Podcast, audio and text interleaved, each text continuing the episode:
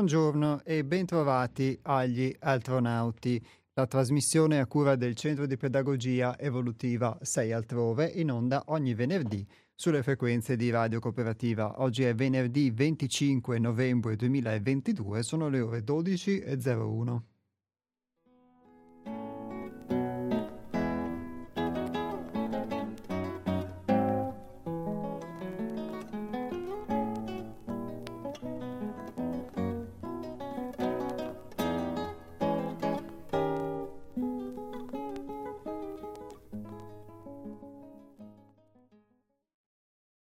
Ricordo a chi volesse avere maggiori informazioni sulla nostra associazione, l'associazione Sei Altrove, il nostro sito internet è www.seialtrove.it e eh, qui trovate anche i contatti come il numero di telefono, l'indirizzo email e la possibilità eventuale di iscriversi al nostro notiziario o di ricevere il nostro pensiero settimanale, come moltissimi altri spunti, i nostri libri e un po' una, una panoramica su, che, su, quella che è la nostra proposta che comunque eh, forma e forgia anche questa trasmissione.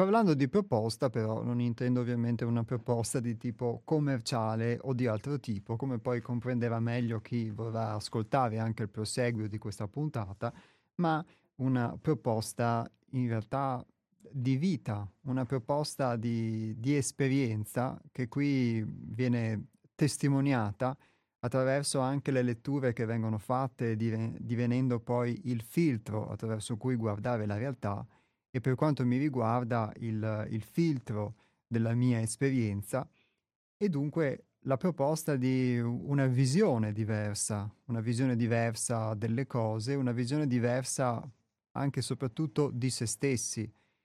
E um, anche oggi ci concentreremo su questo, in particolare sulla possibilità di andare a sondare quali sono eh, gli indicatori, i parametri, per così dire, gli schemi a cui eh, spesso noi ci eh, confacciamo oppure eh, sui quali siamo formati, siamo forgiati, ma di cui spesso però non ci accorgiamo o che diamo addirittura per scontati.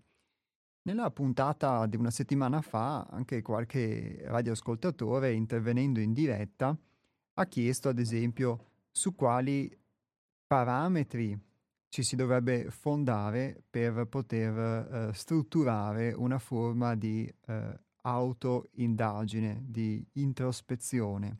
Se i parametri debbano ad esempio essere quelli della società esterna, quelli forniti dal mondo della cultura, dal mondo dell'informazione, dall'educazione, dalla famiglia, eccetera.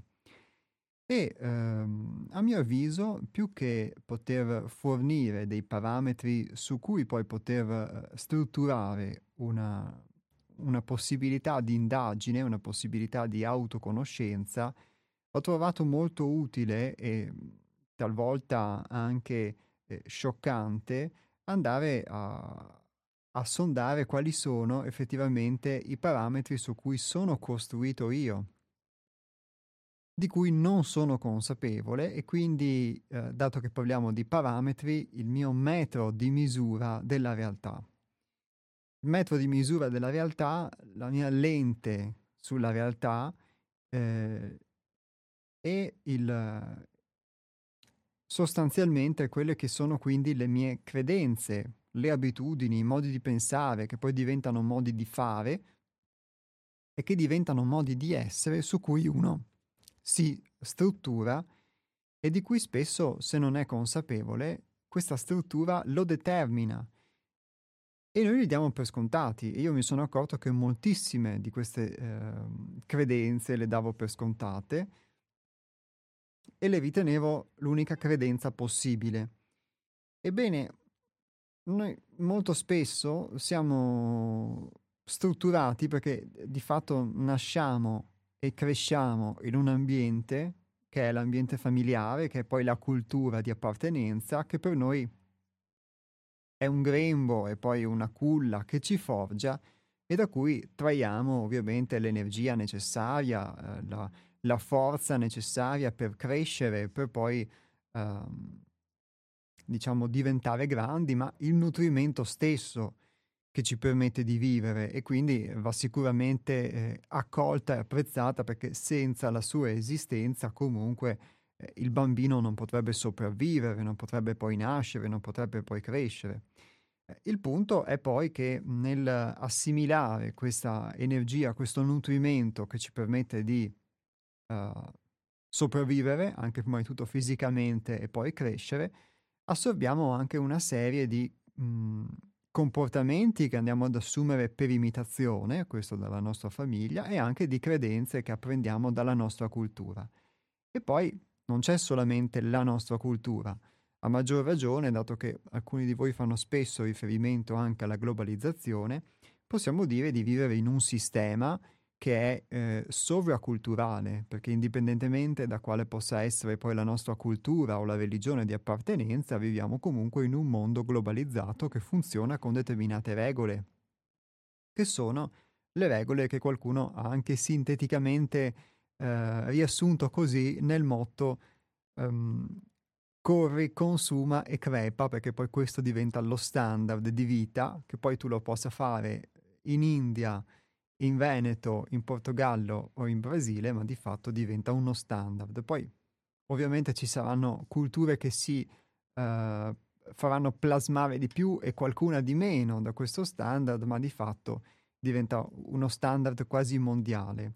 E questo standard eh, produce degli uomini, delle donne, del, degli esseri umani di fatto standard, quindi conformi a, a dei criteri che sono sempre più simili tra di loro e quindi c'è una sempre maggiore omologazione per cui è quasi come se noi stessi esseri umani venissimo quasi prodotti in massa. Basti solo pensare ovviamente all'aspetto della diffusione dei mezzi di informazione che sicuramente danno la possibilità di avere informazioni eh, in diretta eh, o si presume siano tali, insomma, da una parte all'altra del mondo in poco tempo, ma dall'altro però contribuiscono anche a plasmare con le loro forme pensiero anche eh, parti del mondo che sono diverse, che prima forse avevano anche ognuna la loro peculiarità, la loro originalità e che sono portate sicuramente ad unirsi sotto un aspetto esperienziale positivo, però anche vengono plasmate, unificate, omologate, private della loro originalità da un sistema che comunque è eh, onnipervadente, universale. Ma questo eh, sistema, di fatto questa, eh, questa cultura, è un modo di pensare, è un modo di relazionarsi con se stessi, è un modo di relazionarsi con la vita, a cui, a cui l'individuo poi uh, si uniforma sostanzialmente. E dunque io mi sono accorto che pur nella mia convinzione, nella mia credenza di poter essere anticonformista, di poter essere diverso, eh, molte di queste credenze che invece provenivano proprio da questo, da questo sistema a cui appartengo, chiamiamolo così per una forma di semplificazione, eh, di fatto ehm, mi costituivano, nonostante la mia convinzione di essere diverso. E quindi il modo di poter vedere la realtà, di poter misurare il tempo o essere schiavo di una certa idea del tempo o dello spazio, il uh, vivere le esperienze in un determinato modo piuttosto che in un altro, erano tutte cose e sono in parte ovviamente tutte cose che andavano a costituire la mia vita che io dicevo Mhmm, pensavo far parte del mio modo di essere, ma di fatto ho dovuto vedere anche con difficoltà, con sorpresa eh, e gradualmente, talvolta anche rimanendone scioccato, che di fatto sono delle condizioni appunto standard a cui nel tempo mi sono conformato. Quindi, come vi dicevo, secondo me c'è la necessità più che di eh, creare dei parametri, di poter andare a vedere quali sono i parametri su cui io sono stato costituito, di fatto, e di cui non mi accorgo, e poterli osservare e poi mhmm, una volta visti anche poterli eventualmente mettere in discussione.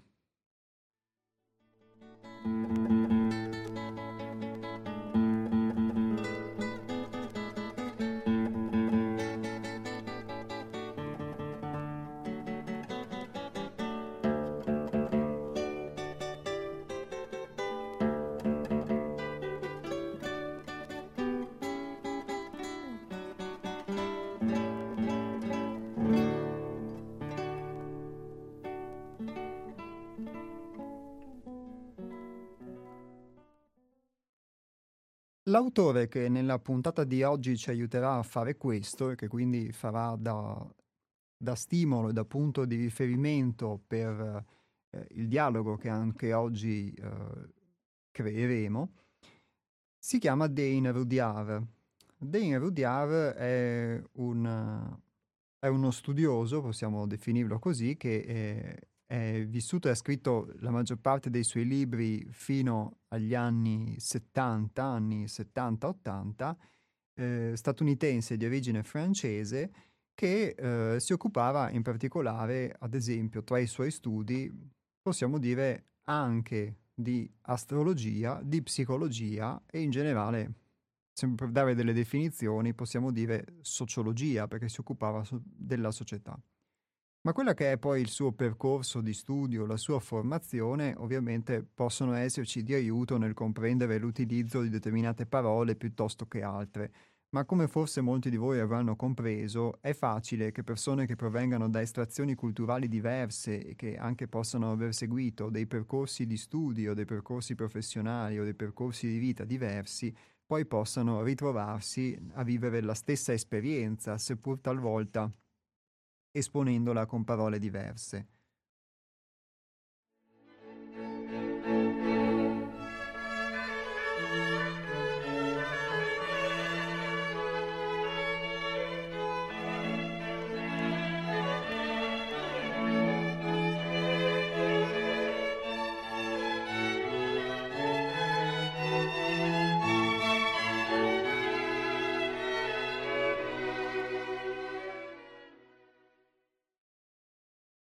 Il testo di oggi proviene da uno dei suoi libri. Questo libro si chiama Possiamo ricominciare insieme. È un libro che, di cui si trova il testo uh, in inglese, eh, in inglese o, o, in francese, perché alcuni sono pubblicati anche solo in francese, alcuni in inglese, in internet, e poi mh, mm, noi l'abbiamo tradotto in italiano. E in particolare questo mm, titolo, che poi è molto esemplificativo anche di di ciò che eh, andiamo a proporre con la puntata di oggi, il testo eh, di riferimento si chiama Qualità contro quantità. Questo è il titolo del capitolo. Quindi è questo che andiamo a vedere, la qualità e la quantità come parametri possibili. Andiamo a vedere un parametro che ci condiziona e invece un parametro di cui a volte sentiamo spesso parlare, però in un modo che forse potrebbe non rispondere esattamente a quello che invece è il suo significato.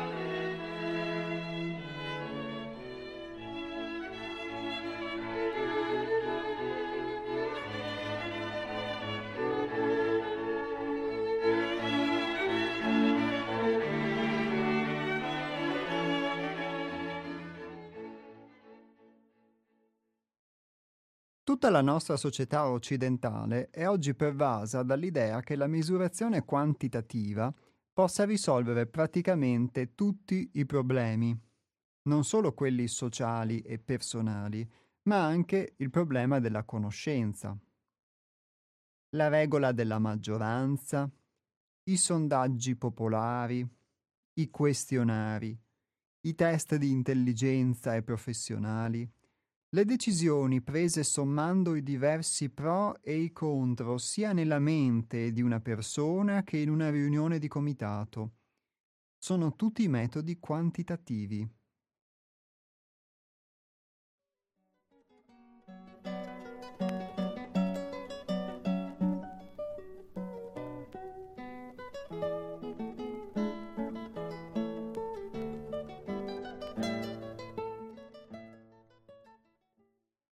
Allo stesso modo troviamo oggi la scienza che basa le sue ricerche e i suoi giudizi soprattutto su intricate misurazioni, statistiche e modelli informatici.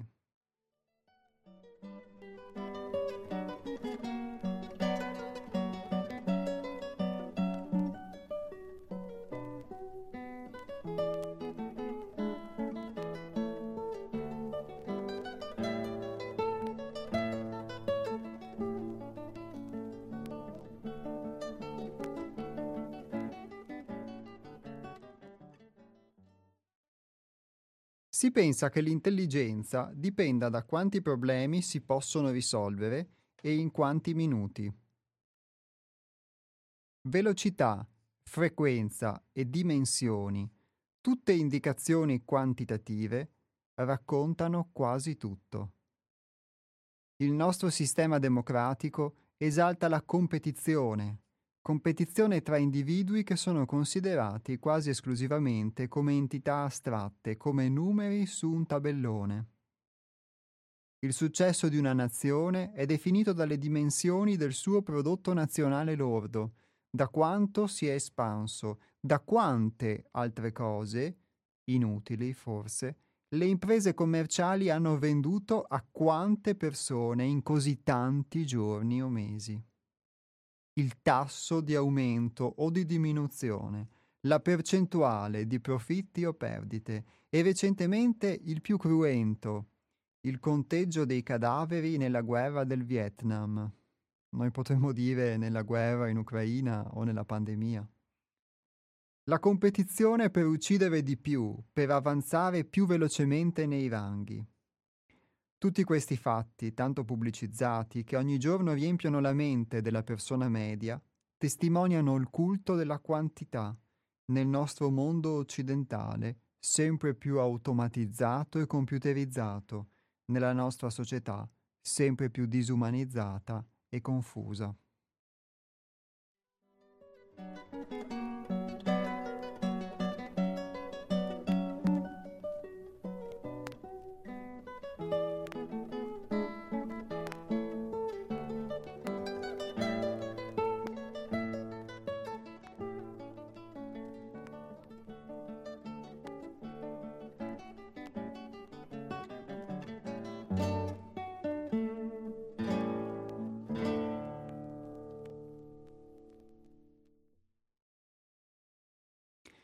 Già quindi abbiamo un po' di indicatori sulla, sulla quantità e abbiamo visto la quantità.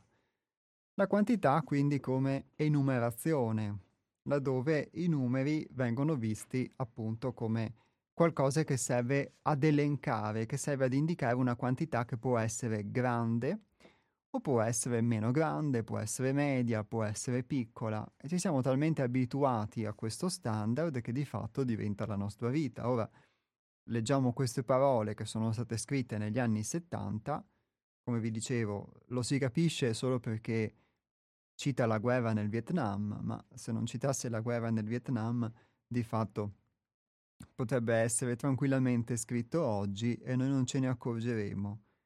E quindi ci sono stati diversi decenni per poter progredire e, e in, diciamo, tastare, vivere ancora di più questa esperienza della, della quantificazione. E in questa quantificazione, ovviamente, o anche reificazione perché tutto diventa cosa, tutto diventa numero, tutto diventa forse cosa e da cosa poi mhmm, diventa numero, quindi diventa ancora più astratto, perde ancora la sua identità. Come dice lui, come dice il nostro autore Dan Rudyard, qualsiasi cosa è pervasa da questo criterio. Vogliamo vedere la, la, politica? Allora nella politica c'è la democrazia, la cosiddetta democrazia, e quindi qui abbiamo la regola della maggioranza, i sondaggi popolari, i questionari, abbiamo le maggioranze, le minoranze, i voti, le percentuali di astenuti, di indecisi, i sondaggi di cui poi parlerà anche nel testo, che decidono in anticipo, influenzano o meno, quindi i numeri quantitativamente parlando.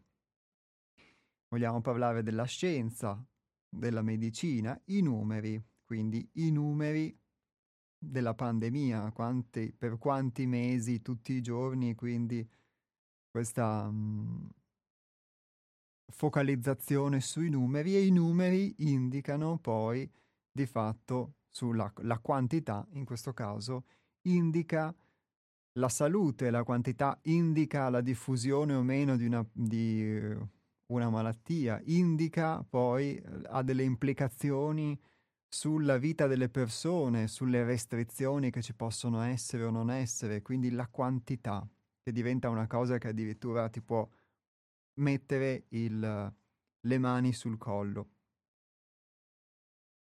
E quindi una misurazione quantitativa che però, dice Denis Rudyard, viene usata, questa è l'idea, per risolvere tutti i problemi. Quindi se i numeri sono alti allora dobbiamo chiudere, se i numeri sono bassi allora possiamo riaprire, ma non possiamo riaprire troppo perché sennò i numeri diventano di nuovo alti.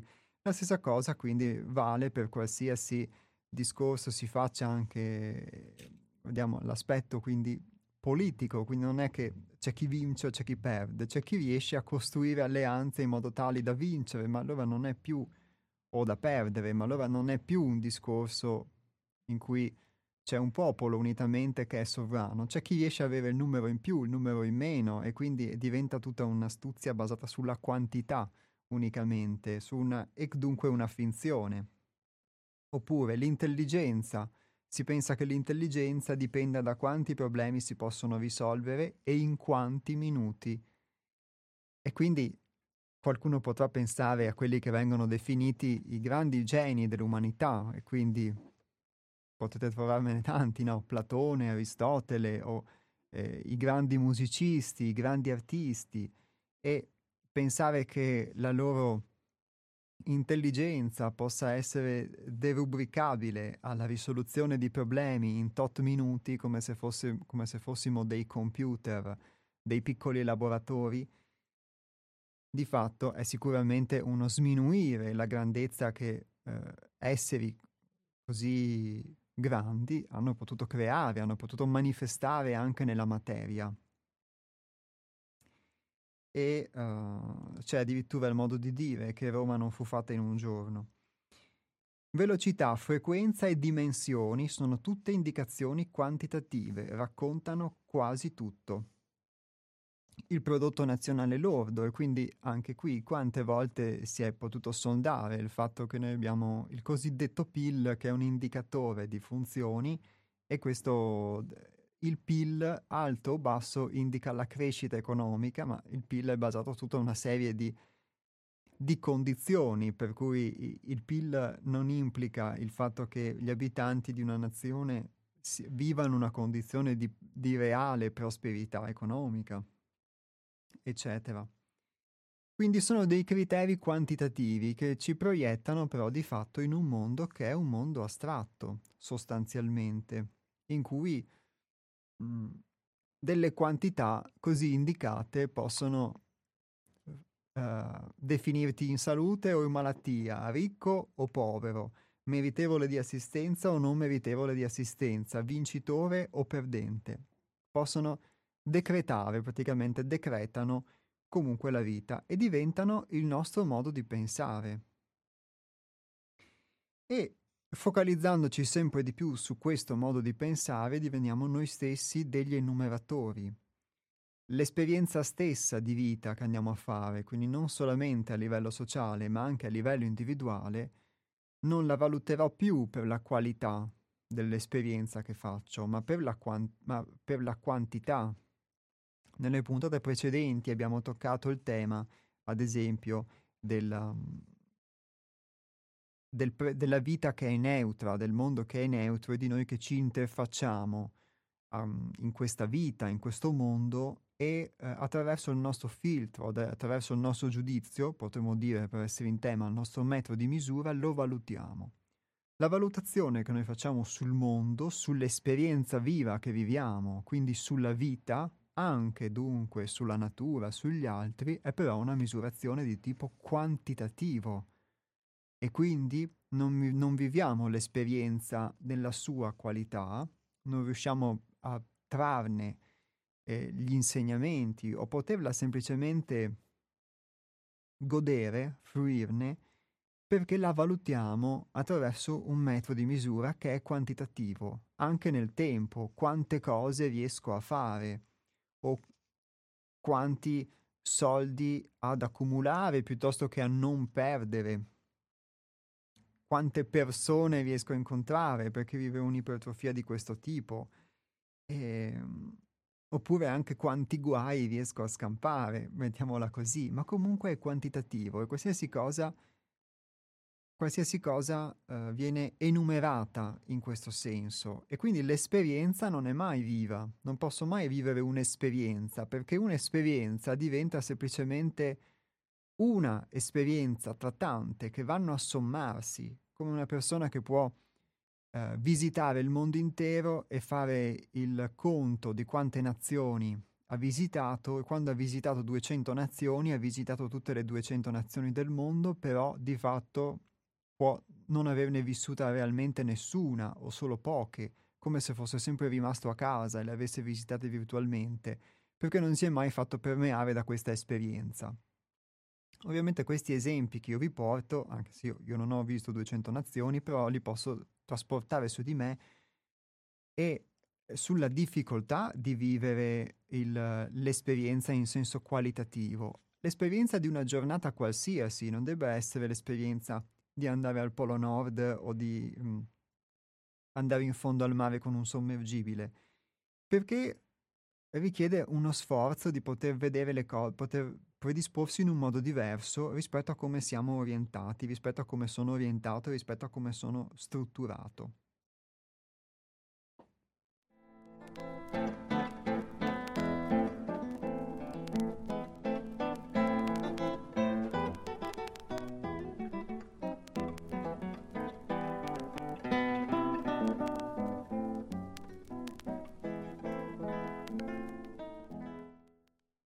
Ovviamente, come preciseremo anche nel, nel corso della lettura, qui non si vuole andare a dire che non serve fare il calcolo, che quando uno va a fare la spesa dovrebbero valutare la qualità e non la quantità dei prodotti che acquista o cose di questo tipo.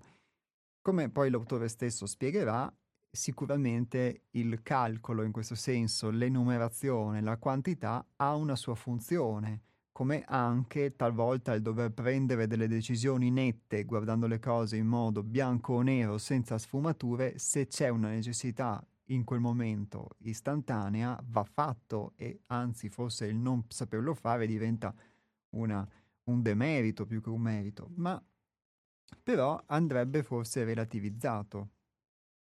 L'invito è quello di poter guardare quanto la esatto, come la la quantità di fatto sia diventata per noi un parametro di misura, un oggetto sostanzialmente di culto, perché attraverso la quantità noi misuriamo tutto, dalle ore della vita, de- della nostra giornata, dalle, dal, il tempo, misuriamo il tempo, che poi diventano ore, diventano ore che uno ad esempio può trascorrere per lavorare, per fare un esempio molto comune, che diventano poi soldi, quindi diventa una quantità che poi viene utilizzata per i fini della sopravvivenza o della vita o del piacere di come uno lo utilizza, ma comunque è una quantità, una quantità di tempo, una quantità di denaro in questo caso e quindi tutto verte su questa quantità.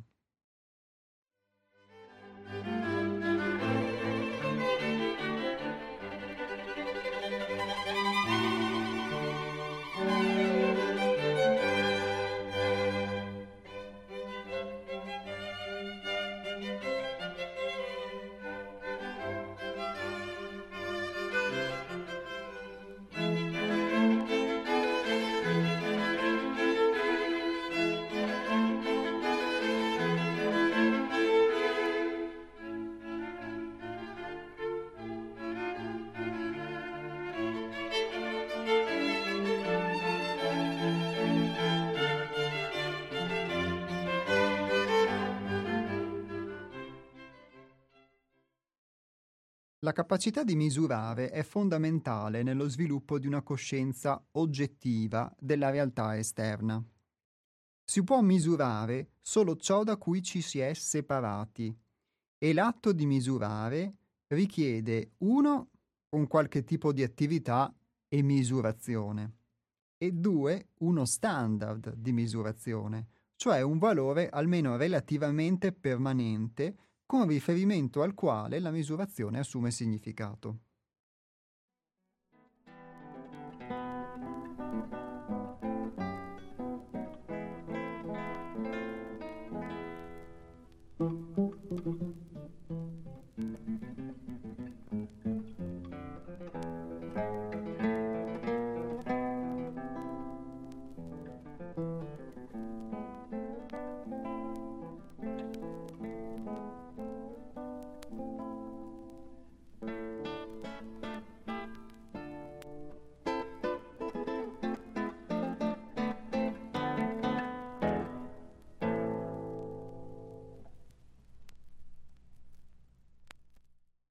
E quindi poi il, il, nostro autore fa riferimento ad esempio agli scienziati, fa ad esempio riferimento ai fisici, per cui si stabilisce, in questo caso, relativo allo standard di misurazione, si stabilisce un parametro e quindi entro questo parametro dei risultati poi vengono, degli esperimenti scientifici vengono trasportati, trasposti numericamente, dati degli indicatori numerici e quindi rientrando in un parametro un esperimento può essere significativo oppure no può essere, può dare eh, un risultato oppure no. Oppure la stessa cosa vale per quando si fanno i sondaggi, quindi si stabilisce un parametro delle le persone quindi vengono viste non come individui, ma quantitativamente, quindi eh, selezionati entro una serie di parametri che dovrebbero dare un'indicazione della cultura, del censo, dell'alfabetizzazione, dell'età, eccetera, eccetera. In base a questi parametri, quindi si ritiene che un campione della popolazione possa essere rappresentativo di tutti gli altri.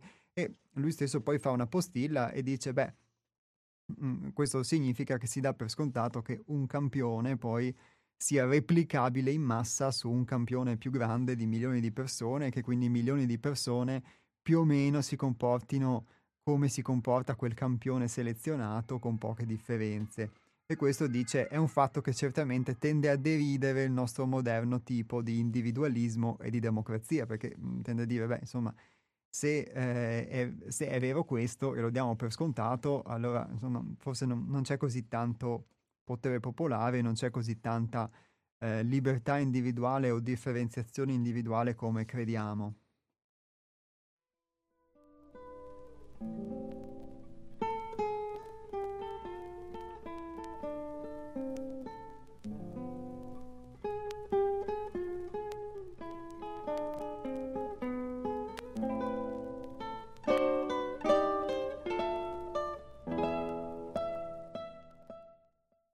Ciò che probabilmente non è troppo chiaro alla maggior parte delle persone è che l'atto stesso di misurare implica inevitabilmente un processo intellettuale che può esistere solo se un determinato tipo di mente è in funzione.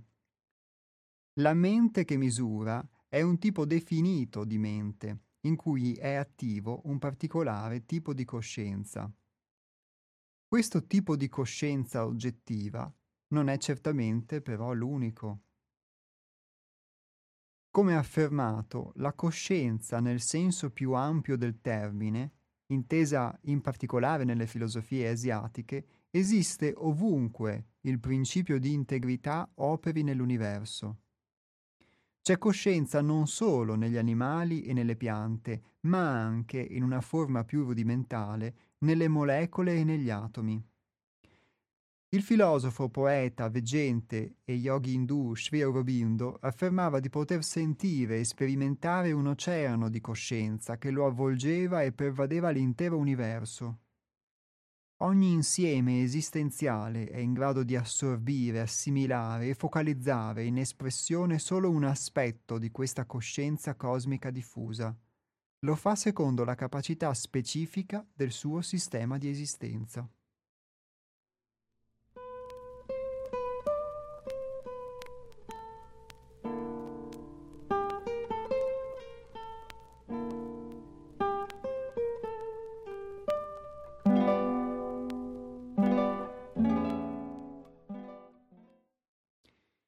E qui lui prende appunto di riferimento le, le dottrine filosofiche e religiose dell'Asia che aveva studiato per fare questo esempio. Quindi lui in particolare cita appunto Aurobindo che affermava di poter sentire e sperimentare un oceano di coscienza che lo avvolgeva e pervadeva l'intero universo. Ovviamente qualcuno di voi può essere più intellettualmente concorde con questa idea, con questa visione, qualcuno di meno, però sostanzialmente quello che, che dice il nostro autore è che esiste un tipo di intelligenza, quella che noi usiamo, cioè una manifestazione dell'intelligenza, una manifestazione della coscienza, che è quella che enumera, è quella che quantifica, è quella che appunto fa di tutto una cosa e di una cosa poi una quantità, un numero. E in base a, questa, a questo, al risultato di questo processo di astrazione, poi valuta, giudica, determina e quindi può vedere anche una vita in senso positivo o negativo e, e, e quindi quantifica sostanzialmente e calcola e questo è un tipo di intelligenza che risponde, dice lui, a una funzione, a un processo intellettuale che può esistere solo se un determinato tipo di mente è in funzione, quindi è un tipo di mente. Il problema è che noi crediamo che questa sia l'unica mente possibile e quindi dice Ovunque invece il principio in- di integrità operi nell'universo c'è coscienza e quindi lui, da quello che capisco, coscienza e comunque intelligenza li usa come sinonimi in questo senso. Quindi l'intelligenza non è, detta in parole semplici, il sapere molte cose o il rispondere, eh, fare dei test del quoziente intellettivo, avere un quoziente intellettivo da cui risulta un numero alto o essere dei secchioni o chissà cosa. L'intelligenza invece è qualcosa che ci permette, forse in, in senso latino, di intus leggere, quindi di leggere dentro. E in questo senso quindi anche una pianta ha coscienza, anche un animale ha coscienza. E Già assumere una posizione di questo tipo o rendersi conto di una verità di questo tipo significa uscire da quella dicotomia per cui noi siamo esseri superiori e ciò che c'è inferiore è un po' come se fosse un oggetto possiamo, di cui possiamo fare quello che vogliamo, quindi la terra, le piante, gli animali, eccetera, come se non avessero, non rispondessero anche loro a un tipo di intelligenza che però ha una funzione diversa e quindi la loro intelligenza non è quella di enumerare, di quantificare, di di fare conti, di fare calcoli, ma è un tipo di coscienza, di intelligenza diversa e, ehm, e di sensibilità poi diversa.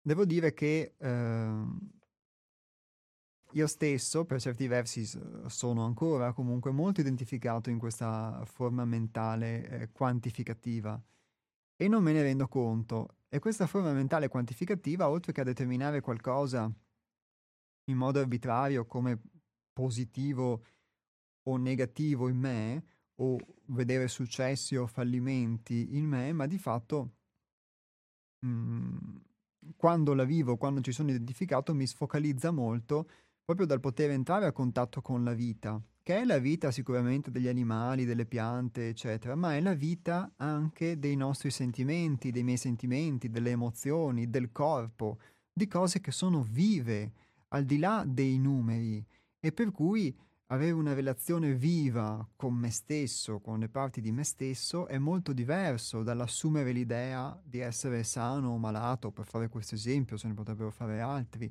in base all'adesione a meno o meno ad un parametro eh, quantitativo.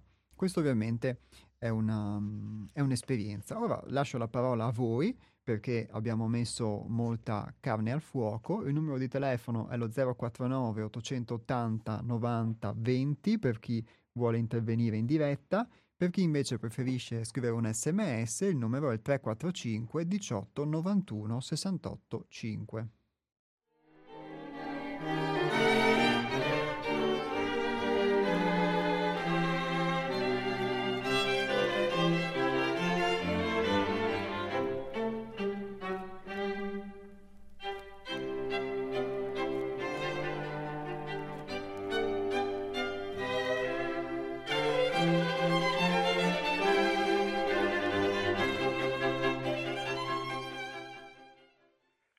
Pronto? pronto. Ciao, eh, sono Antonio. Ciao Antonio, ben trovato. Beh, volevo, volevo trovare, eh, rientrare nella questione della quantità, il passaggio dalla quantità alla qualità.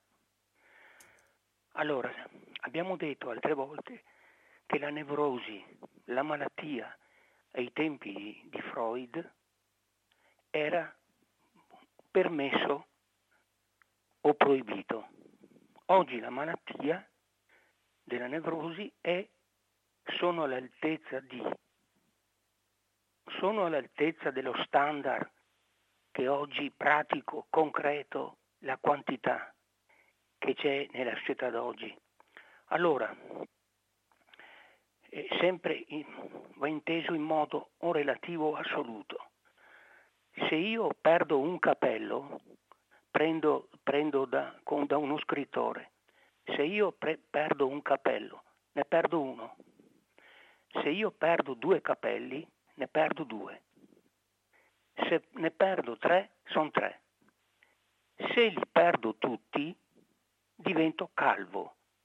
Passo da uno stato di quantità, quanti capelli perduti, a uno stato di qualità. Cioè sono senza capelli, sono calvo. La stessa cosa è, è con il denaro. Il denaro è un quantum che serve per misurare oggetti, beni, servizi. E se però da questo strumento meraviglioso che è il denaro inventato dall'uomo, che sostituisce il baratto, io passo dalla, dallo stato di quantità a, allo stato di qualità, per cui il denaro è tutto, tutta la società è basata sul Dio denaro, diventa una religione. La religione della quantità del denaro diventa una, una, uno stravolgimento e lo dimostra lo stato in cui è la terra sulla desertificazione di tutto. Perché se io, anziché relativizzare lo strumento, perché è uno strumento il denaro, se io anziché relativizzarlo, lo, lo assolutizzo, diventa il, l'altare alla quale devo immolare tutto, la mancanza di acqua, lo sfruttamento della terra in una maniera così, pensa che la stessa Cina, che ha come usi e costumi una saggezza antica, orientale, Confucio, la stessa Cina per affermarsi nel mondo d'oggi è ricorsa, è ricorsa nel passare degli anni, è ricorsa al sistema eh, predatorio del, del corri, consuma e crepa, che attualmente pensa a, alla finanza, pensa alle banche, pensa allo stato del mondo. Quindi noi non abbiamo, non è filosofia questa, cioè non è un chiacchierare vano, è la realtà d'oggi eh, c'è una confusione fra strumento che serve appunto per le nostre necessità e idolatria id, dello strumento. Ecco, ciao. Ciao Antonio, grazie per le tue osservazioni.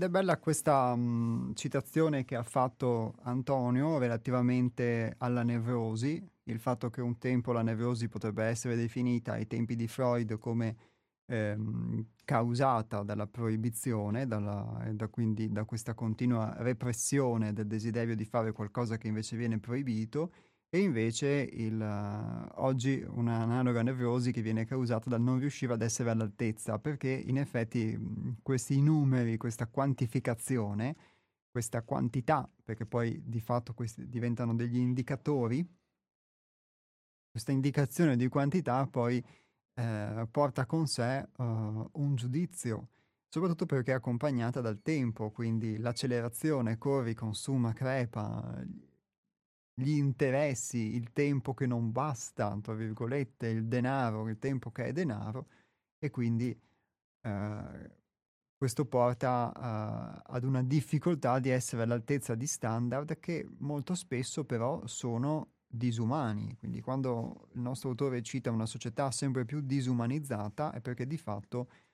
ci si astrae sempre di più da se stessi, dalla, dalla vita, da quello che può essere il proprio scopo, che spesso non abbiamo il non abbiamo la possibilità di, di, ascoltare, di far emergere e quindi si vive una vita falsata. E oltre a vivere una vita falsata che può essere indotta da condizionamenti culturali, si, aggiungo, si aggiungono a questa vita falsata ulte, ulteriori sfasamenti, ulteriori astrazioni che sono l'inseguimento poi di standard eh, sociali che sicuramente possono concorrere a fare l'esperienza poi del, a farmi fare esperienza come individuo, ma che poi però nel momento in cui non riesco a conformarmici, e dubito che qualcuno effettivamente ci riesca, mh, mhmm, portano a questa nevrosi, perché è una costante ehm, ricerca di un qualcosa che poi non si riesce mai ad ottenere, o quando la si ottiene, di fatto eh, anche qui quantitativamente parlando dura poco e poi ritorna di nuovo il ciclo della della corsa per ottenere questa, questa forma che può essere di pacificazione, può essere di serenità, può essere di soddisfazione, comunque di qualcosa che ci faccia stare bene, sostanzialmente. È bella questa metafora poi che usa Antonio dei capelli, se perdo un capello ne perdo uno, se ne perdo due, se, ne perdo tu- se li perdo tutti, però di fatto passo allora dalla quantità alla qualità.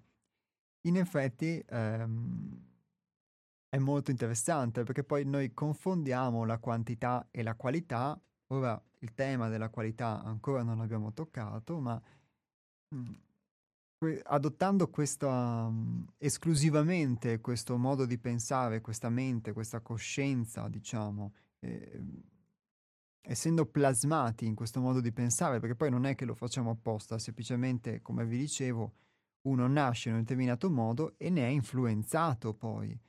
E dunque ragiona in un determinato modo, fa delle cose in un determinato modo ed è solo mh, mhmm, attraverso l'esperienza, l'apertura, la, il lavoro sostanzialmente che può accedere a delle altre possibilità di vedere le cose e quindi anche di avere dei criteri di misura diversi, altrimenti uno può solo rientrare nella quantità, può solo, come diceva un ascoltatore una settimana fa, vivere a risparmio, cioè seguire la massa, perché è, è l'unica cosa che sa fare, non è, non è che non, non è che è stupido o è cattivo, ma semplicemente eh, uno sa fare solo questo, conosce solo questo ed è strutturato in questo modo.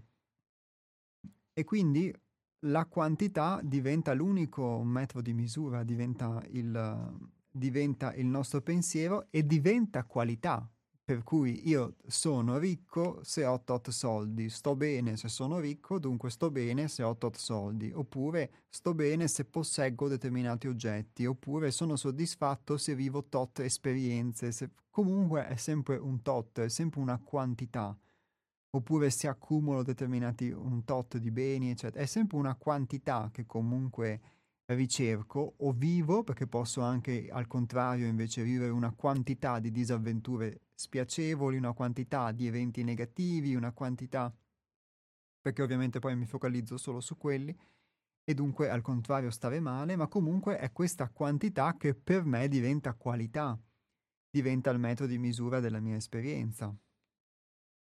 Se resto focalizzato in questo unico modo di pensare, che credo essere l'unico perché ovviamente non ne conosco altri.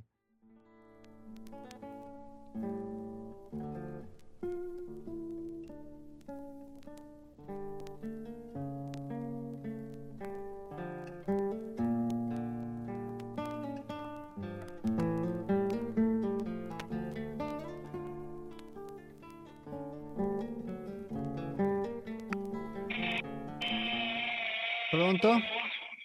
Pronto? Ciao, ah, scusa che abbasso.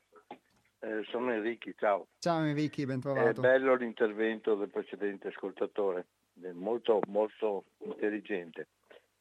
E volevo solo fare una nota a, a, a margine perché io non sono capace di fare ragionamenti così ampi. Nota a margine, Marx preconizzava l'abolizione del denaro no, tanto perché si sappia. Questi problemi li aveva analizzati. Dagli al comunista, va bene.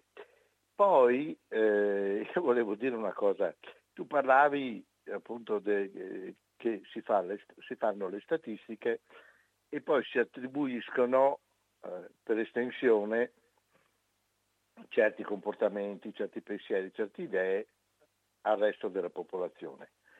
Ecco, io devo solo semplicemente notare che, che io sappia, nessuno di quelli che io conosco, e conosco tantissima gente, è mai stato contattato per una statistica. Io non sono stato assolutamente mai contattato e devo dire che insomma faccio parte anche di una certa minoranza nel paese, perché in tutto il paese se siamo 10.000 professionisti della musica siamo tanti, non credo che arriviamo a 10.000. Per cui sentire il parere anche di questi qui, dunque, per, secondo me le statistiche vengono fatte su un gruppetto da cui vengono eliminati quelli che si sa che hanno certe idee. E io mi sono fatto questa, questa opinione perché vengono sempre fuori dalle statistiche dei risultati veramente deludenti, eh, perché escludono assolutamente tutto una, un tipo di cultura, un tipo di maniera di pensare che, che so invece essere diffusa. Ecco, ciao. Ciao Enrico, grazie mille.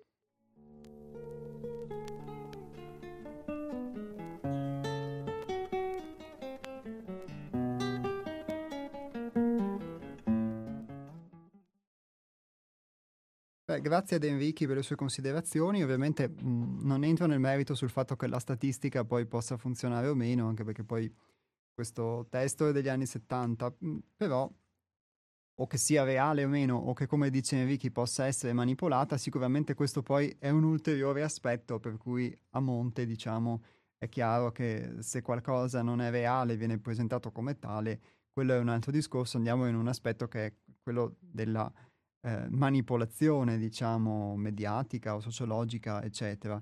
Però mh, mhmm, è interessante l'aspetto che dice Enrichi che la statistica comunque escluda qualcuno, perché an- mhmm, comunque senza andare nel merito, possiamo parlare della statistica o dei sondaggi oppure di qualcosa che, che può riguardare come dicevamo prima, la salute o altri aspetti dell'esistenza, della vita anche più viva, più vera, che poi di fatto viene ridotta a enumerazione, a quantificazione, e questo, questa modalità comunque esclude.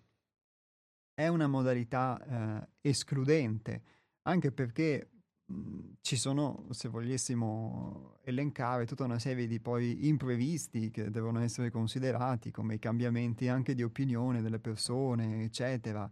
E, ehm, tutta una serie di, di elementi che se uno li andasse a considerare poi di fatto potrebbero anche inficiare questi, questi risultati. Ma ehm, perché la vita è imprevedibile e quindi uh, il tentativo di avere anche questa costante ricerca di sicurezza, questa rincorsa dei numeri, i numeri che cambiano nel corso di una giornata, focalizzandosi su um, un aspetto sociale su una guerra in corso o i sondaggi prima delle elezioni o dopo le elezioni, eccetera, e continuo, questa continua rincorsa della quantità del, vista in un modo, vista in un altro, è quasi un continuo tentativo attraverso la mente, per tornare a un tema che abbiamo affrontato anche una settimana fa, attraverso la mente di cercare di ottenere una sicurezza di fatto, che però non c'è mai perché essendo, essendo la mente poi staccata dal, dalla vita, essendo la vita imprevedibile, come dicevamo, molto spesso, eh, vivendo in una forma astratta, non riesci ad avere attraverso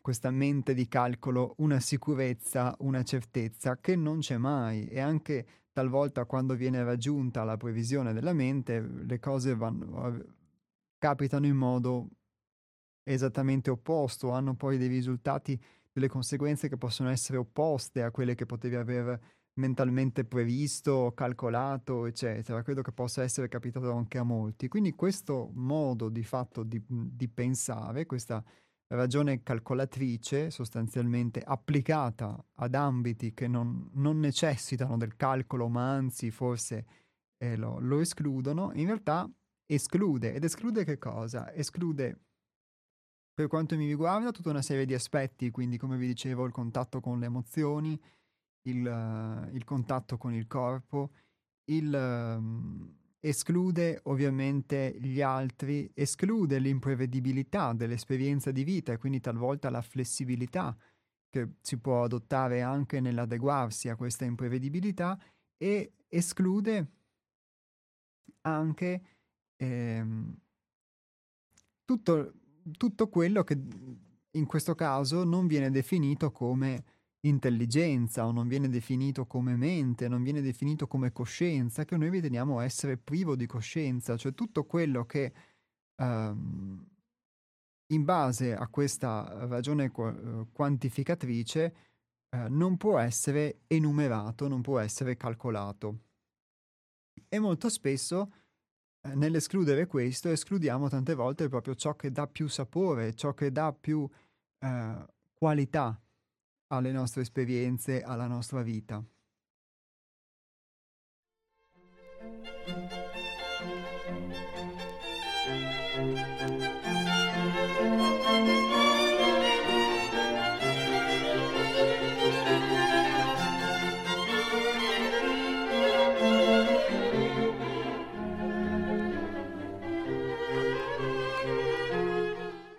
Pronto?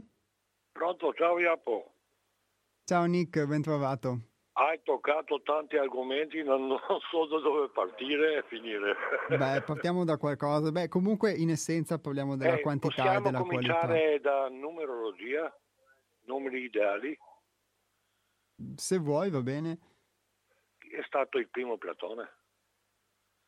Voleva superare il suo maestro. No, diversi da quelli matematici ma li hai ancora qua? Ti fanno calcolare proprio la nascita e la morte? Mm. Oracoli e tutte le cose, cartomanzia e tutto. I Pitagori sono partiti da leggere le mani, Pitagora, e gli ho spiegato migliaia di volte. Può salvare un certo Hegel che copiava Aristotele, tutti, tutti i filosofi di questa terra, Latsu, Reiki, Buddha, hanno tutti contribuito, hanno detto qualcosa e dopo si sono trasformati nelle credenze, cioè religioni. Per qualsiasi cosa che veniamo in questa terra è precisa, la verità è in ogni cosa, in vita terrena fisica, ma noi non siamo fisici, abbiamo un corpo fisico. Allora cosa succede? Tramite la scrittura hanno fatto danni terrificanti e se vuoi fare indagini in poco tempo li trovi. Solo per opera nostra. Astrologia tramite, perché tu Quando parliamo noi, io e te, per intelligenza, intelletto, è energia superiore. Hai visto mai un astro che trasforma in pensiero, intelletto e produce qualcosa? Può influenzare la nostra vita sulle nascitudini? Noi siamo collegati con tutte le cose? Ma è energia superiore. L'anima non ha nessun opposto, tutte le parole che abbiamo parlato, freddo, caldo, tutto, sono doppie. Mentre l'anima non ha nessun opposto, è migliore parte dell'anima, è intelligenza, che non ha niente a fare con il nostro corpo fisico che è fatto in opera d'arte. Puoi lavorarsi, puoi studiare, puoi fare finché scoppia la memoria. La memoria, la vista e l'udito non hanno origine terrena. Sono fatte le cose perfette. La verità non ce l'ha nessuno, punti di vista, opinioni. Mm? Quel giorno ti arrivano tante radio, ti leggono che inizia qua, tu sei nato in quel giorno, Mamma mia, quando nasce l'uomo non esiste quel giorno, un giorno dopo è un numerologia. Vedi che truffa hanno fatto umanità, terrificanti. E dopo arrivano le malattie. Persino hanno fatto costellazioni familiari, che non ha niente a fare con bisnonno, con le vite precedenti, è individuale il percorso. Hanno fatto di tutte le cose perché non possono andare al di là dell'intelletto, 160 abitanti mentali nella nostra mente. E qualcuno può dire, eh, ma manca quel, non manca niente. Eh. È più intermediari che sono 5.000 lezioni di psicologia, ma prima di arrivare bisogna studiare tutta la filosofia, l'amore per la conoscenza. Mm. Capire vuol dire mai intimamente convinto. Siamo ci ha dato tutto il corpo fisico, parlare, comunicare, tutto. Ma cosa parliamo noi? Chiedi a migliaia e miliardi di persone da dove nasce il pensiero. Mm? Dal cervello e dalla testa. Dal corpo fisico nasce il pensiero. Allora il pensatore cosa fa? Va, va a fare in ferie? Eh? Lui non può pensare Persino hanno inventato il destino, ma la sorte e tutte le nostre scelte non vengono mai accettate. Le scelte sono individuali secondo le categorie, ma non hanno nessuna colpa quella gente. Non hanno nessuna colpa. Come fai un studente che ha studiato, che riesce a costruire macchine e tutto man mano che passa da uno all'altro, no? Tech, nanotech non è uomo uno che produce strumenti per, per sono necessari eh, contro il caldo, contro il freddo. Il mondo è già fatto in opera d'arte. Il mondo non finirà mai. Non ha nessun nemico né esteriore né interiore. Intervento dell'uomo. Parlano per la moneta, è nato 2700 anni fa, è scritto in opera d'arte eh, per scambiare, eh, per scambiare reciprocamente. Qua si vede proprio, parlano della coscienza universale, quella non morirà mai, però anche quella individuale, che è trascendente da tutte le conoscenze. Parlano io sono relativo, per piacere, di cosa sei relativo? Di di cosa sei. Tutti i relativi fanno assoluto. Non puoi rivolgere una identità superiore quando tu sei superiore di tutte le cose. E al di là dell'intelletto non esiste nessuna energia superiore. Perché, perché veniamo in questa terra noi? Per essere sperimentati da una superiore energia, cioè intelletto superiore? Hanno fallito tutti Krishnamurti, tutti, Marx, non parliamo di Freud. Ti porto la confessione che ha fatto con l'amarezza. Come è possibile una roba simile? E Jung va in India perché l'intelligenza sarebbe là. Eh? Dove viviamo noi? Grazie Nick. Hanno inventato di tutti i colori. Purtroppo non ci possono fare niente. Quando arriva la morte naturale, bacio a tutti. Quando viene que- imposta dai altri la schiavitù e tutto quel che stanno facendo, viene restituita tutto. Non scappa nessuno.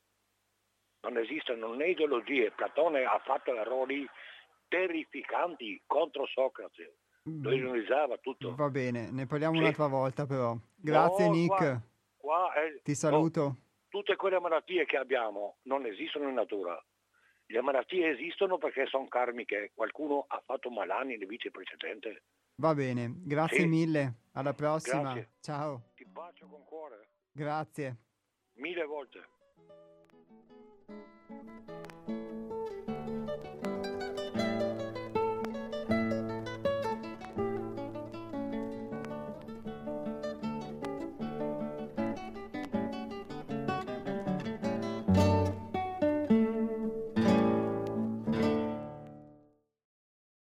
Nick sicuramente ha una visione delle cose che può essere anche per quanto riguarda la coscienza molto simile a quella dell'autore che stiamo leggendo, nel dire che comunque ogni cosa è eh, intelligente, cosciente e mm, bello dire comunque, come dice lui, che il mondo di per sé è un'opera d'arte. In effetti molto spesso forse non valorizziamo, come diceva anche Antonio, l'ambiente, la natura, la vita che abbiamo perché mh, mm, di fatto viviamo sostanzialmente in un artificio, quindi ogni volta che ci proiettiamo, mh, che guardiamo la realtà, eh, di fatto la filtriamo attraverso questo artificio, è come quando uno è sovrappensiero e non vede quello che ci sta intorno, è come se fossimo costantemente, per dire, sovrappensiero, quindi anche la natura la vediamo unicamente come uno spazio e molto spesso è uno spazio da riempire, uno spazio dove costruire, dove fare, dove qualcosa che ovviamente poi servirà sempre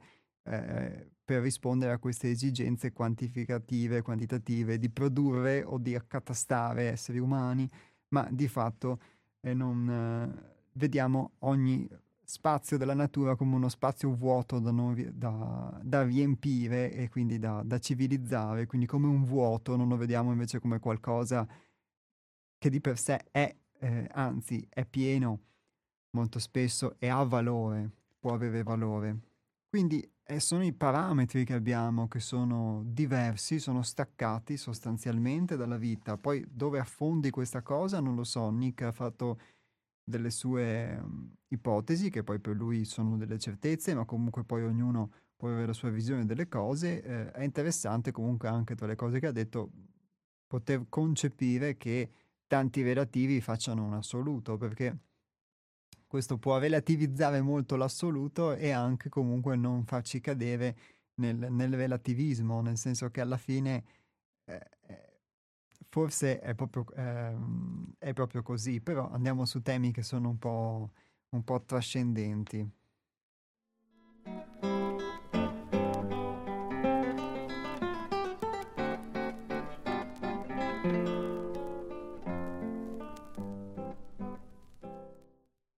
E d'altronde vi citavo la natura, ma è uno degli elementi che poi più risaltano nel, nell'esperienza del centro altrove e quindi soprattutto uno degli elementi più caratteristici senza i quali diciamo, possiamo dire che il 50% forse dell'esperienza, mhmm, però già sono andato nella quantificazione, comunque molta dell'esperienza non sarebbe possibile o sarebbe difficile.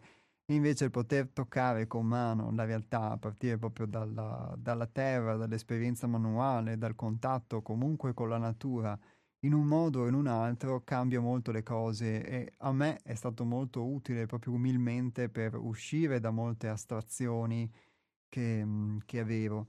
E quindi è anche con questa esperienza a monte, l'esperienza che mi porta a dire che è possibile quindi una vita diversa, dei parametri diversi, un modo di vedere diverso, sono possibili di fatto al di là della filosofia o dell'ideale, che comunque sono quelli che ci muovono nel vedere un futuro diverso, nel prospettarcelo, ma è possibile. E quindi anche in questo senso la visione delle cose che presenta il nostro autore, mh, per la mia esperienza, la ritengo condivisibile.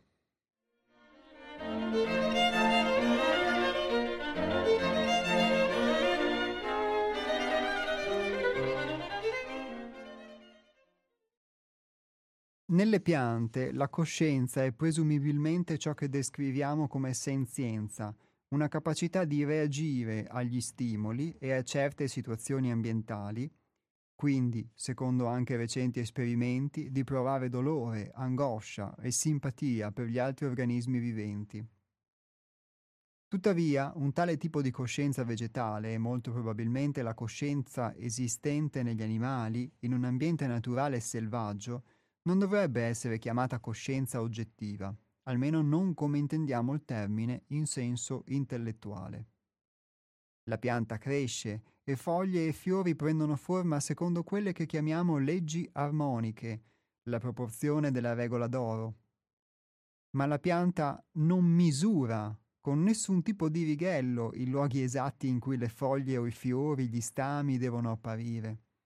Si producono bellissimi disegni geometrici, ma probabilmente non con l'estrema precisione che gli ingegneri moderni richiedono nella costruzione di strumenti elettronici molto complessi.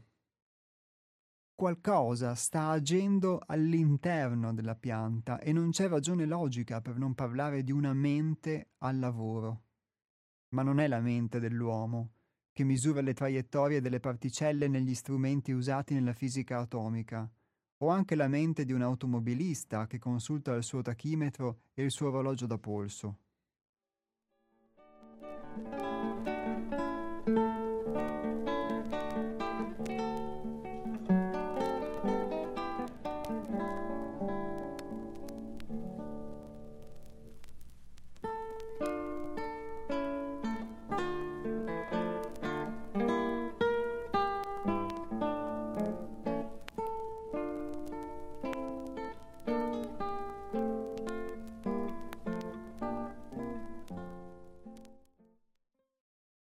E dunque qui il richiamo un po' a quello che diceva Nick, quindi al fatto che comunque eh, tutto sia, sia, intelligente e è bellissimo questo, eh, questo, esempio che fa secondo me Rudyard delle bellissime forme geometriche, basta vedere anche quelle ad esempio che, posso, che può rivelare l'osservazione di un, di un cavolo, ad esempio, e le bellissime forme geometriche che una pianta può assumere e che però non necessitano di essere prese con la misura, di essere prese millimetricamente, di seguire determinati standard che sono sicuramente necessari per l'edificazione di, di strutture o, di, o per gli oggetti tecnologici, come dice l'autore, ma che però non necessitano appunto di un un atto di astrazione, è come se ci fosse una mente, un'intelligenza, una coscienza all'interno della pianta che di fatto la fa esprimere. E secondo Dale, mm, secondo un'intelligenza, lui cita il fatto che comunque ci siano delle leggi armoniche che fanno prendere forma comunque alle foglie, ai fiori della pianta e quindi ci sia una tendenza alla proporzione della, della regola d'oro, cita. E quindi di fatto è come se mh, mhmm, ci fosse e fosse una intelligenza, quella delle piante, quella della natura, da cui però l'uomo è sconnesso perché è connesso con un altro campo. È come se io stessi guardando un alt- ascoltando un'altra emittente radiofonica e quindi ovviamente non potessi ascoltare la trasmissione che sta andando in onda ora. E dunque siamo connessi con un altro tipo di intelligenza che però ci serve unicamente per fare determinate cose e non per altre.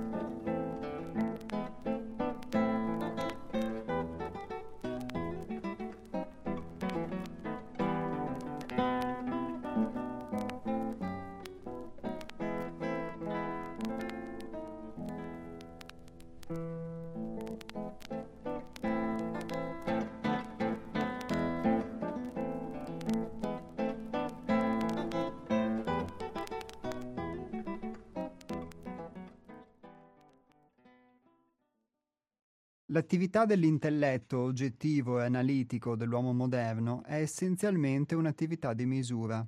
Viviamo in una società che è orientata principalmente verso la quantità, perché questa società ha focalizzato la parte più evoluta della sua mentalità collettiva sullo sviluppo e sull'estremo perfezionamento delle sue facoltà analitiche e concettuali. Semmai una società futura, come risultato di una varietà di eventi traumatici e catartici, dovesse sentire che la nostra attuale enfasi sull'intelletto analitico e sui suoi metodi di misurazione quantitativa non è sana e debba essere drasticamente declassata in modo da permettere lo sviluppo e la maturazione di un altro tipo di mentalità, è evidente che l'orientamento di questa società futura sarebbe del tutto alterato. Questa è infatti la questione cruciale che l'umanità dovrà affrontare nei decenni a venire.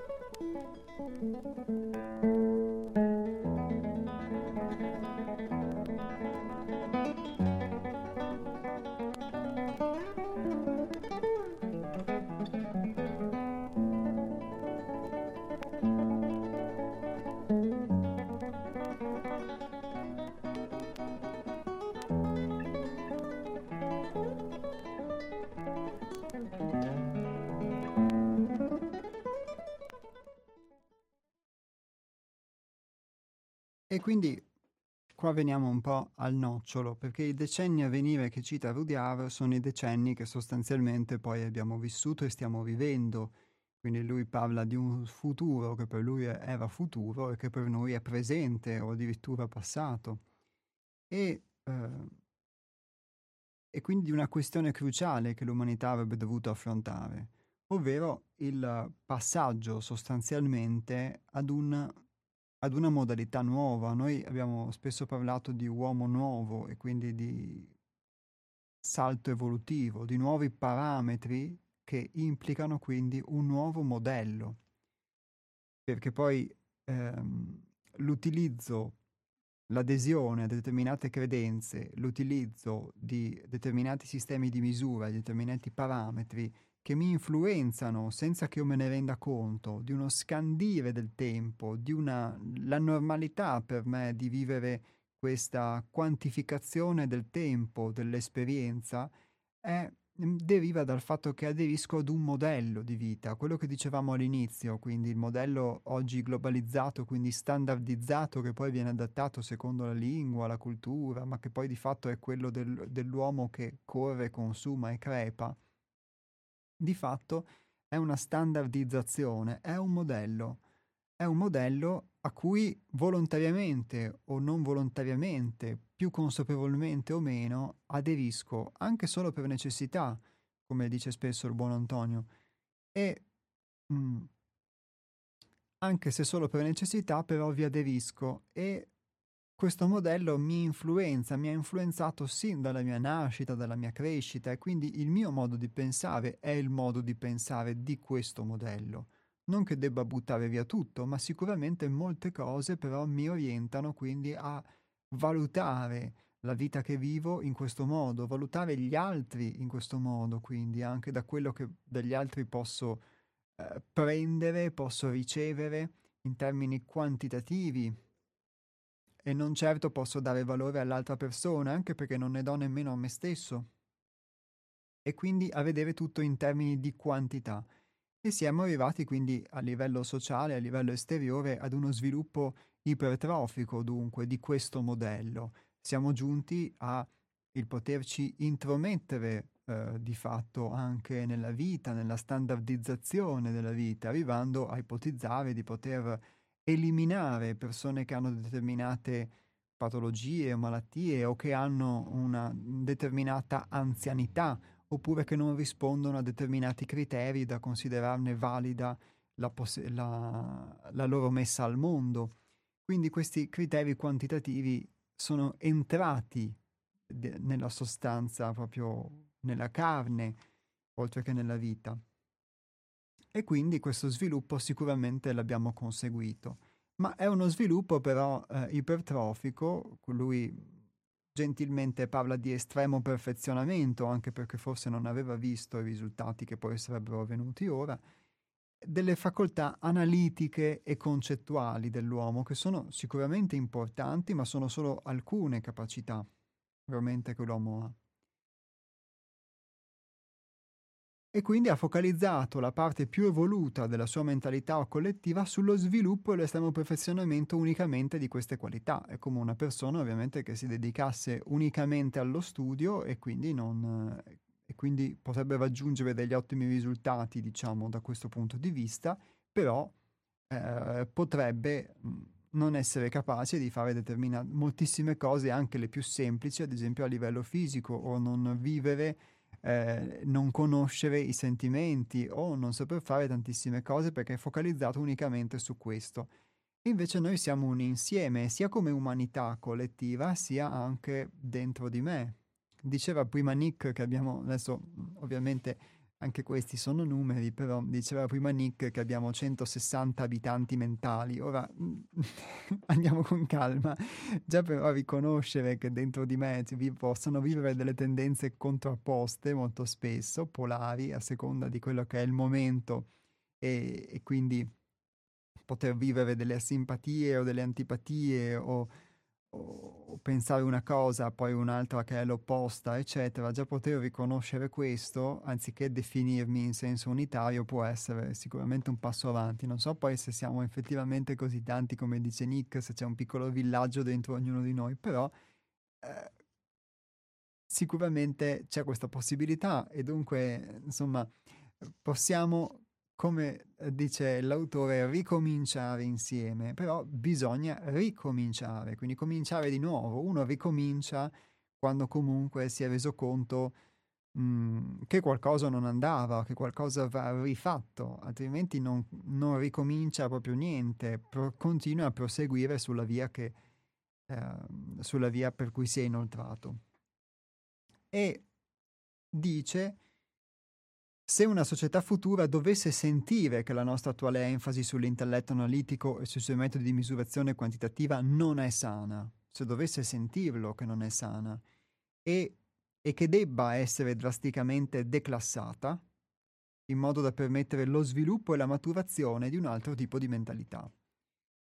Ma noi una settimana fa, per chi ha ascoltato la trasmissione, la puntata di sette giorni fa, abbiamo parlato della paura della morte, vista dal punto di vista di Jeff Foster che dice la paura della morte in realtà è la paura di qualcosa che non conosciamo, ma è soprattutto il venir meno di una nostra immagine, di una nostra idea, l'immagine ideale, che è quella della personalità, che sostanzialmente però è la conformazione ci piaccia o non ci piaccia, pur con le nostre caratteristiche individuali, le nostre esperienze che nessuno ci toglie, è la conformazione ad un modello. E nel momento in cui moriamo, quello di cui abbiamo paura, in realtà, quando abbiamo paura della morte, è la fine, ci, eh, come una, una tenaglia, ci blocca l'idea che finisca questa nostra epopea hollywoodiana, lui la definiva, questa nostra storia, questa nostra recita finisca all'improvviso, che muoia. La morte però è una trasformazione, qualcosa deve pur morire perché qualcon, qualcos'altro cresca e quindi anche questa della morte è un'idea. Quindi quando uno pensa alla società che debba ricominciare oppure i, che possano esserci delle credenze diverse, vede l'aspetto della morte, ma di fatto Qui invece si parla di uno sviluppo e di una maturazione, uno sviluppo non quantitativo, quindi non nel senso del PIL, non nel senso delle cose che accumulo, delle esperienze che accumulo, di quanto riesco a essere bravo o brava, ma anche lo sviluppo e la maturazione di un altro tipo di mentalità.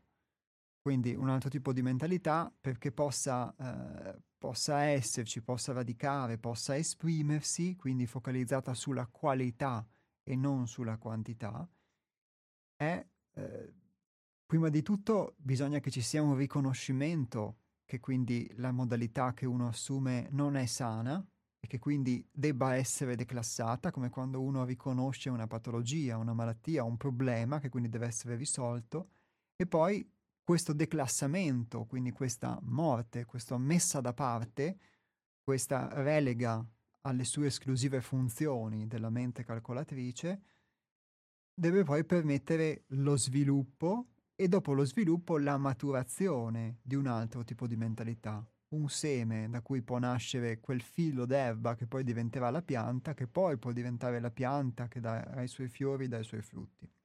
Questa è la questione cruciale che, che ci ha posto l'autore di oggi, questa è la questione cruciale che non solo a livello collettivo, ma poi a livello singolare, poi eh, io ho trovato posta nell'esperienza del centro di pedagogia evolutiva 6 altrove, che in questo caso, grazie eh, a Hermes, è stato per me un centro di pedagogia nel vero senso della parola, di istruzione di fatto di un fanciullo perché mi sono reso conto che, eh, come tuttora sono in altri, aspe- in altri, aspetti, ma di fronte alla vita, che è la vita vera, non è unicamente ovviamente le sue conformazioni sociali che assume, ma alla vita vera io sono un po' come un fanciullo, nel senso che uno può anche aver vissuto 20 anni, 30 anni, o forse di più, forse di meno, quindi comunque in termini quantitativi abbastanza anni, però... Eh, trovarsi eh, molte volte eh, con la stessa eh, ingenuità o con la stessa mancanza di conoscenza che eh, dovrebbe avere un bambino che è nuovo di fronte all'esperienza, perché quando entri nel nuovo di fatto è come se tu fossi disarmato. E quindi in questo senso è stato per me una pedagogia, perché è stata eh, una forma di educazione come se dall'altra parte ci fosse un bambino. Ovviamente con delle differenze, perché il bambino è neutro, come dicevamo, assorbe un modello e se tu educhi un bambino ad un modello diverso, assorbirà e riprodurrà un modello diverso.